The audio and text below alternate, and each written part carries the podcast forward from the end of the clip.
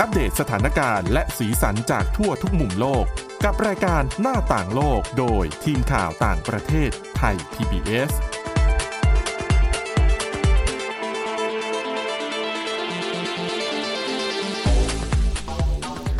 สวัสดีค่ะ สวัสดีค่ะ คุณผู้ฟังนี่คือรายการหน้าต่างโลกนะคะ เราก็กลับมาพบกับคุณผู้ฟังเป็นประจำเลยนะคะ ช่องทางหลักๆของเราก็คือทุกช่องทางของไทย PBS นะคะพิมพ์คำว่าไทย PBS Podcast แล้วก็พิมพ์คำว่ารายการหน้าต่างโลกนะคะ แล้วก็เราก็มีช่องทางเพิ่มเติมนะคะ สามารถรับฟังผ่านจุฬา Radio Plus สถานีวิทยุแห่งจุฬาลงกรณ์มหาวิทยาลัย FM 101.5 MHz ค่ะ ทุกวันจันทร์ถึงวันศุกร์เวลา 10นาฬิกา30 นาทีรวมถึงสถานีวิทยุที่คุณผู้ฟังกำลังฟังอยู่ในขณะนี้ค่ะสำหรับวันนี้นะคะ พบกับคุณจีราชาตาเอี่ยมรัศมีและก็ดิฉันสวรักษ์จากวิวัฒนาคุณค่ะ ค่ะ วันนี้เรามีหลากหลายประเด็นนะ แต่ว่าอาจจะให้ความสำคัญกับเรื่องของสิ่งแวดล้อมเรื่องของการเปลี่ยนแปลงของสภาพภูมิอากาศกันเยอะนิดหนึ่งเนาะ เพราะว่าถ้าเกิดว่าโลกเรามันร้อนขึ้นเนี่ยเราเองก็อยู่ไม่ได้นะคะ แล้วก็มีงานวิจัยงานศึกษาชิ้นใหม่ที่อาจจะต้องให้คุณผู้ชมให้คุณผู้ฟังลองฟังแล้วก็พิจารณาไปพร้อม ๆ กันนะ เพราะว่างานศึกษาที่ว่าเนี่ยเขาบอกว่าโลกเราอะอุณหภูมิ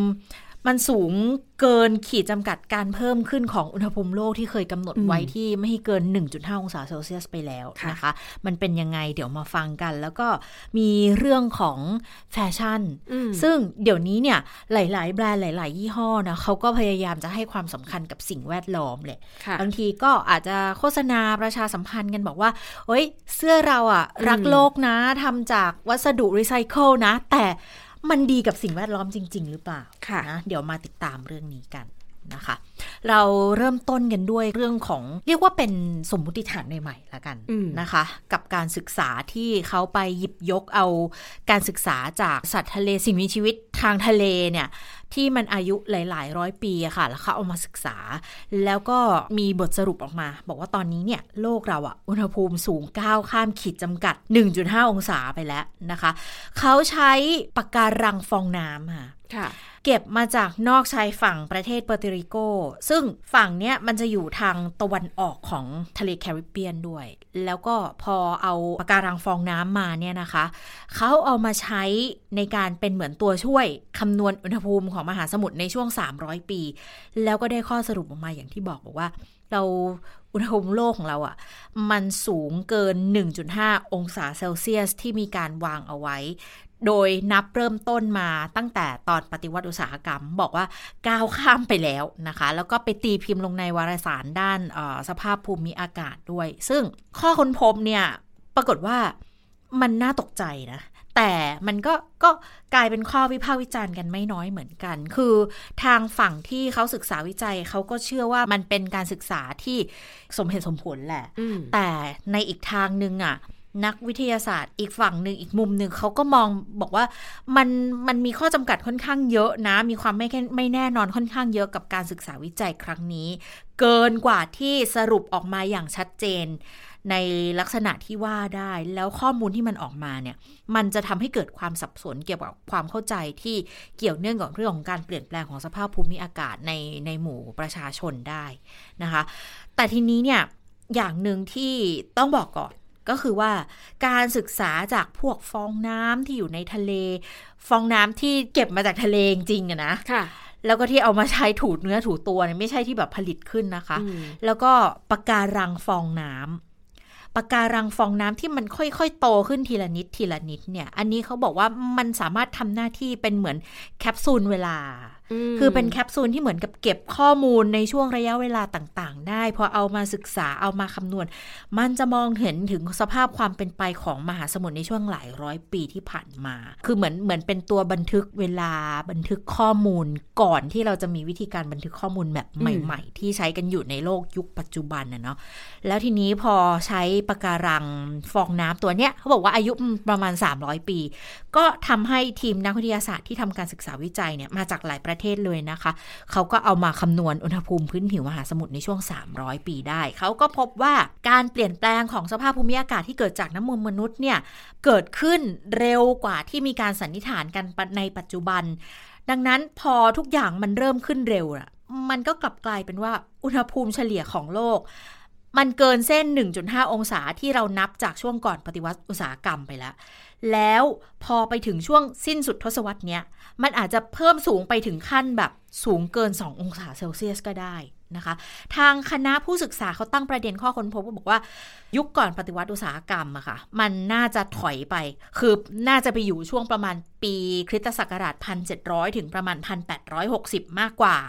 แล้วถ้าเกิดพอไปเปลี่ยนฐานคิดตรงนั้นแล้วเนี่ย เท่ากับว่าโลกเราเนี่ยมันร้อนขึ้นอย่างน้อย 1.7 องศาเซลเซียสแล้ว จากขีดค่ะเส้นที่ 1.5 ใช่ไหมคือตอนเนี้ยมองว่า 1.7 ละ แต่ในกลุ่มนักวิทยาศาสตร์ที่เขาดูเกี่ยวกับเรื่องของสิ่งแวดล้อม เกี่ยวกับเรื่องการเปลี่ยนแปลงสภาพภูมิอากาศเนี่ยเขาคำนวณอยู่ที่ตอนเนี้ยเพิ่มขึ้นอยู่ประมาณ 1.2 ถึง 1.3 องศาเซลเซียส แต่ไอข้อศึกษาอันใหม่เนี่ยของนักวิจัยกลุ่มเนี้ยเขาชี้ไปที่ 1.7 แล้ว นะคะหนึ่งในนักวิทยาศาสตร์ที่ทำการศึกษาเนี่ย ก็คือ Malcolm McCulloch ค่ะ เขาเป็นเอ่อผู้ที่ทำวิจัยนำในครั้งนี้นะคะ เป็นนักธรณีเคมีทางทะเล แค่ชื่อดิฉันก็อืมงงแล้วว่าก็ทำอะไรกันมั่งนะ กับนักธรณีเคมีทางทะเลเนี่ย แต่เขาก็เป็นเป็นนักวิทยาศาสตร์ของมหาวิทยาลัยเวสเทิร์นออสเตรเลียค่ะ เขาก็บอกว่าภาพใหญ่ที่มันเห็นจากการศึกษาเนี่ย มันชี้ถึงความจำเป็นเร่งด่วนที่เราจะต้องลดการปล่อยก๊าซเรือนกระจกให้ได้ เพื่อที่จะจำกัดความเสี่ยงที่เกิดจากอันตรายของการเปลี่ยนแปลงสภาพภูมิอากาศที่ตอนนี้ดูแล้วถ้าอัตรามันเป็นแบบนี้อย่างที่เขาเขาศึกษาวิจัยมาเนี่ยนะ อันตรายที่มันจะเกิดขึ้นน่ะ มันจะเร็วขึ้นมาอย่างน้อยหนึ่งทศวรรษ แล้วมันจะทำให้ต้องเปลี่ยนความคิดเกี่ยวกับเรื่องของสภาวะโลกร้อนณปัจจุบันไปเลย แต่อย่างที่บอกยังมีคำถาม คือนักวิจัยนักวิทยาศาสตร์ไม่น้อยเลยค่ะ พอพอเห็นการศึกษาครั้งนี้ที่ตีพิมพ์ออกมานะเขาก็ตั้งคำถาม โดยเฉพาะเรื่องตัวอย่างหลักฐานการวิจัย เพราะว่าการวิจัยครั้งเนี้ยเขาใช้แค่ปะการังฟองน้ำอย่างเดียวไงอืมแล้วมาจากพื้นที่เดียวด้วย ก็คือค่ะทางตะวันออกของของทะเลแคริบเบียนเนี่ย แล้วเอามาอนุมานเป็นตัวแทนของอุณหภูมิโลกทั้งหมดไงอืมทางนักวิทยาศาสตร์ด้านการเปลี่ยนแปลงของสภาพภูมิอากาศของนาซาคนหนึ่งเขาก็บอกว่า คือบางทีการจะประเมินค่าเฉลี่ยอุณหภูมิโลกเนี่ย มันต้องใช้ข้อมูลจากหลากหลายสถานที่ให้มากที่สุดเท่าที่จะเป็นไปได้ค่ะ เพราะว่าสภาพภูมิอากาศแต่ละพื้นที่อะมันแตกต่างกัน ดังนั้นถ้าเกิดคุณเอามาอ้างบอกว่าเอาบันทึกหลักฐานแค่จุดเดียว แล้วเอามานิยามค่าเฉลี่ยการร้อนขึ้นของโลก จากช่วงก่อนการปฏิวัติอุตสาหกรรมเนี่ย เขาบอกมันมันมันเกินไปหน่อยอืมมันเกินไปหน่อย แล้วก็มีอ่าศาสตราจารย์ด้านระบบภูมิอากาศของมหาวิทยาลัยเอดินบะระของสกอตแลนด์ด้วยเหมือนกัน เขาก็บอกว่าจริง ๆ การศึกษาเนี่ยมันทำให้เราได้ข้อมูลใหม่ๆนะ เกี่ยวกับเรื่องของบันทึกอุณหภูมิ ในแถบแคริบเบียนที่มันเริ่มสูงขึ้นมาตั้งแต่ช่วงก่อนปฏิวัติอุตสาหกรรมแล้วแต่ทีนี้เขาจะมองว่าการตีความถ้าเกิดมันกว้างไปถึงเรื่องของการข้ามเส้นเป้าหมายโลกร้อนเนี่ย มันอาจจะเป็นการกล่าวอ้างที่มากเกินไปค่ะ แต่ มีนักวิชาการบางคนเหมือนกัน คือค่อนข้างจะแบบตำหนิชัดเลยอะกับการอืมศึกษาครั้งเนี้ยค่ะก็คือจากนักวิชาการด้านระบบนิเวศ ของวิทยาลัยการเปลี่ยนแปลงสภาพแวดล้อมของมหาวิทยาลัยออกซฟอร์ดเขาบอกว่า มันการสื่อสารข้อค้นพบครั้งเนี้ยค่ะ มันมีช่องโหว่ แล้วมันจะไปสร้างความสับสนต่อการอภิปรายแลกเปลี่ยนความเห็นในเชิงสาธารณะ เกี่ยวกับเรื่องของการเปลี่ยนแปลงสภาพภูมิอากาศโดยที่ไม่จำเป็นนะ แต่ถ้าเกิดไปมองทางคนที่ทำการศึกษาค่ะ เขาก็ต้องปกป้องผลงานตัวเองใช่ไหมเขาก็บอกว่า คือการเปลี่ยนแปลงของสภาพภูมิอากาศที่เห็นจากปะการังฟองน้ำในพื้นที่ตะวันออกของทะเลคาริบเบียนเนี่ย เวลาที่เราไปพบข้อมูลต่างๆ ในพื้นที่ตะวันออกของทะเลคาริบเบียนน่ะส่วนใหญ่แล้วมันจะล้อกันไปกับการเปลี่ยนแปลงที่เกิดขึ้นทั่วโลกอยู่เสมอ ศาสตราจารย์ด้านธรณีวิทยาของมหาวิทยาลัยอินเดียนาของสหรัฐที่เขาก็เป็นหนึ่งในทีมศึกษาค่ะเขาก็พยายามจะอธิบายแบบนี้เขาบอกว่า ถ้าคุณพยายามจะหาคำตอบเกี่ยวกับเรื่องของค่าเฉลี่ยต่างๆ ของโลกเนี่ยพื้นที่ตรงเนี้ยตรงจุดตะวันออกของทะเลแคริบเบียนเนี่ยมันเป็นพื้นที่ที่ดีที่สุดแห่งหนึ่ง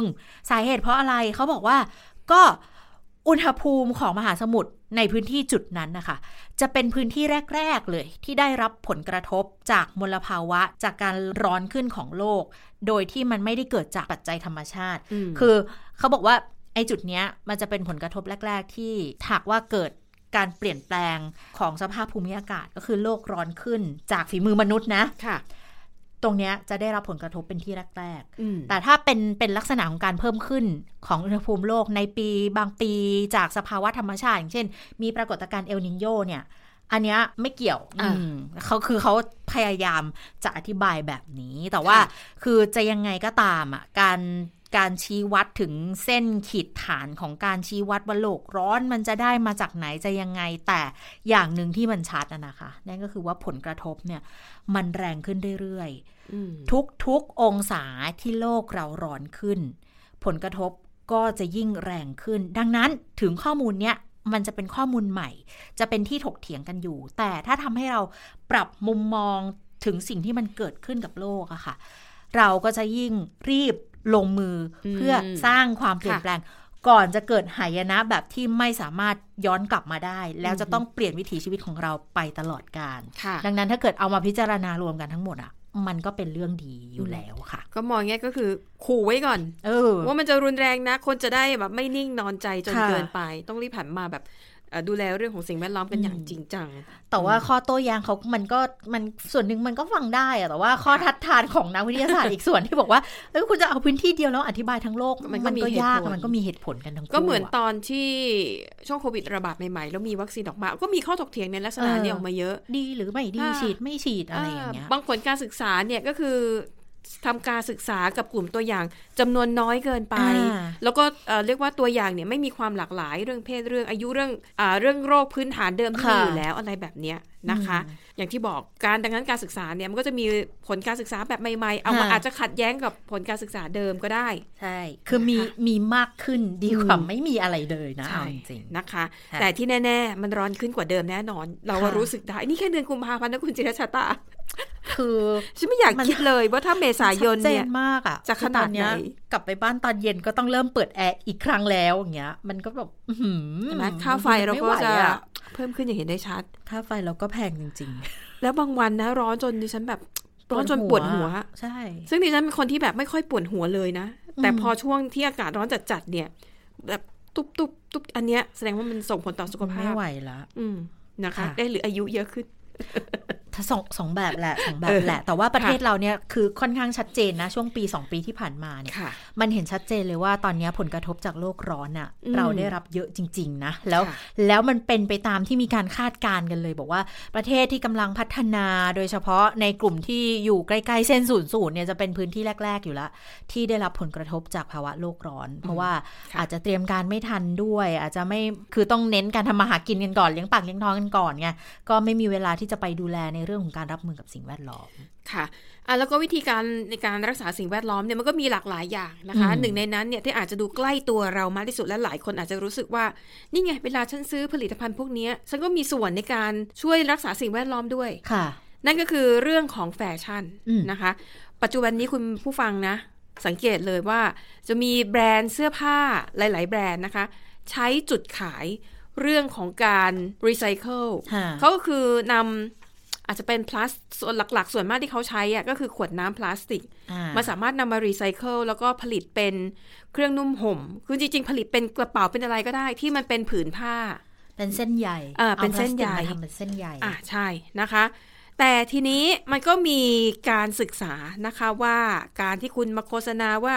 ผลิตภัณฑ์ของคุณทำขึ้นมาจากกรรมวิธีการรีไซเคิลเนี่ย มันช่วยรักษาสิ่งแวดล้อมจริงหรือไม่อืมเดี๋ยวค่อย ๆ ฟังไปนะแล้วคุณผู้ฟังก็คงต้องแบบพิจารณาเอาว่ามันมันดีกับโลกจริงหรือไม่นะคะ ผลการศึกษาเนี่ยคือมาจากหลาย ๆ กลุ่มนะคะ ส่วนมากก็จะเป็นกลุ่มที่มีทั้งกลุ่มของสหภาพยุโรป และกลุ่มที่เอ่อทำงานในอุตสาหกรรมสิ่งทอนะคะค่ะเขาบอกว่าเมื่อปีที่แล้วนะคะ เครื่องนุ่งห่มที่ทำจากโพลีเอสเตอร์เนี่ยเขาบอก 79%ทำมาจากวัสดุรีไซเคิลนะคะเขาบอกว่าปีหน้าเนี่ยมันก็อาจจะเพิ่มจำนวนมากขึ้นนะคะ แต่เขาพบว่าจริง ๆ แล้วเนี่ย ปัญหามันอยู่ที่เสื้อผ้า ในปัจจุบันเขาเรียกว่า fast fashion อืมหมายถึงแฟชั่นที่ผลิตขึ้นมาอย่างรวดเร็ว ราคาประหยัด แล้วก็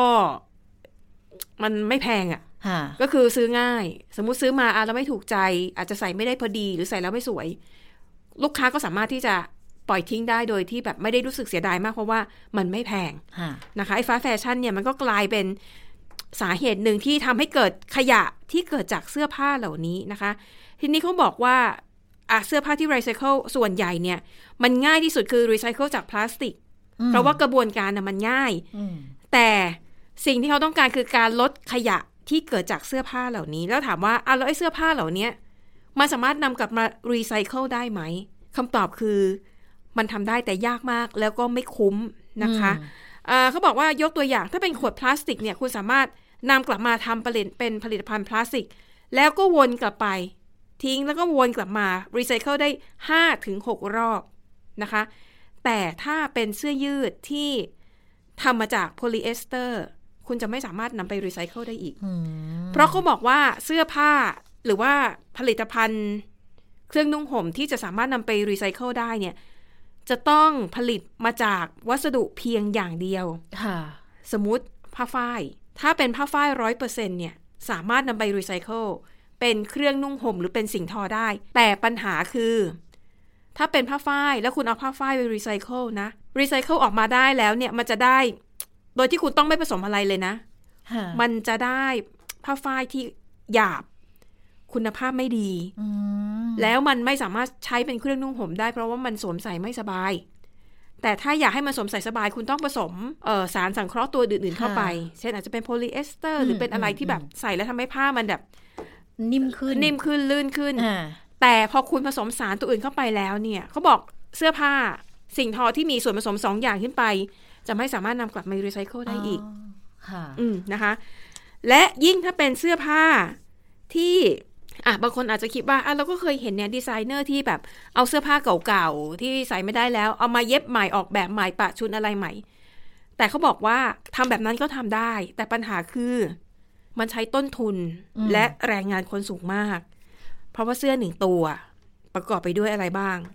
กระดุมอืมซิป และยังไม่นับรวมวัสดุตกแต่งต่างๆค่ะแต่เสื้อบางตัวมีเลื่อม ถ้าคุณจะรีไซเคิลแบบให้พื้นฐานแบบให้ทำลายสิ่งแวดล้อมน้อยที่สุด นั่นหมายว่าคำว่าคุณต้องใช้คนงานค่อยๆเลาะอืมไอ้วัสดุตกแต่งพวกเนี้ยทั้งซิปทั้งกระดุมออก มันเปลืองทั้งแรงงาน แล้วก็ค่าแรงมันก็ต้องแพงมากขึ้นด้วยนะคะ ซึ่งอะมีหลาย ๆ แบรนด์พยายามจะทำแบบนี้ แต่เอาเข้าจริงอะ มันไม่ยั่งยืน มันไม่สามารถที่จะทำเป็นแบบเสื้อผ้าแฟชั่นในเชิงพาณิชย์ได้นะคะ เมื่อเทียบกับเสื้อผ้าแบรนด์เนมดัง ๆ แต่ราคาถูกอะอย่างของจีน ถ้าเอ่ยชื่อก็คงจะรู้จักกัน ที่เราสั่งกันออนไลน์แล้วก็รอเขามาส่งจากจีนอะไรแบบเนี้ยอันนั้นน่ะแบบสวยผลิตได้เร็ว ราคาไม่แพง แล้วก็สั่งออนไลน์แป๊บเดียวเดี๋ยวก็มาดังนั้นเนี่ยในแง่ของการแข่งขันในเชิงธุรกิจ มันไม่สามารถสู้ได้นะคะค่ะแล้วเขาบอกว่าการรีไซเคิล ในอุตสาหกรรมเครื่องนุ่งห่มเนี่ยมันทำได้ยากแล้วก็กรรมวิธีมันซับซ้อนกว่า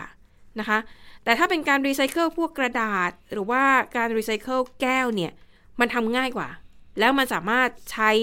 หาผลประโยชน์ในเชิงพาณิชย์ได้จริง ๆ แต่กับเสื้อผ้าเนี่ยบอกเลย วิธีการนี้ไม่ work นะคะ ดังนั้นค่ะ เขาก็เลยพยายามจะอธิบายให้เข้าใจว่าอย่างสภาของ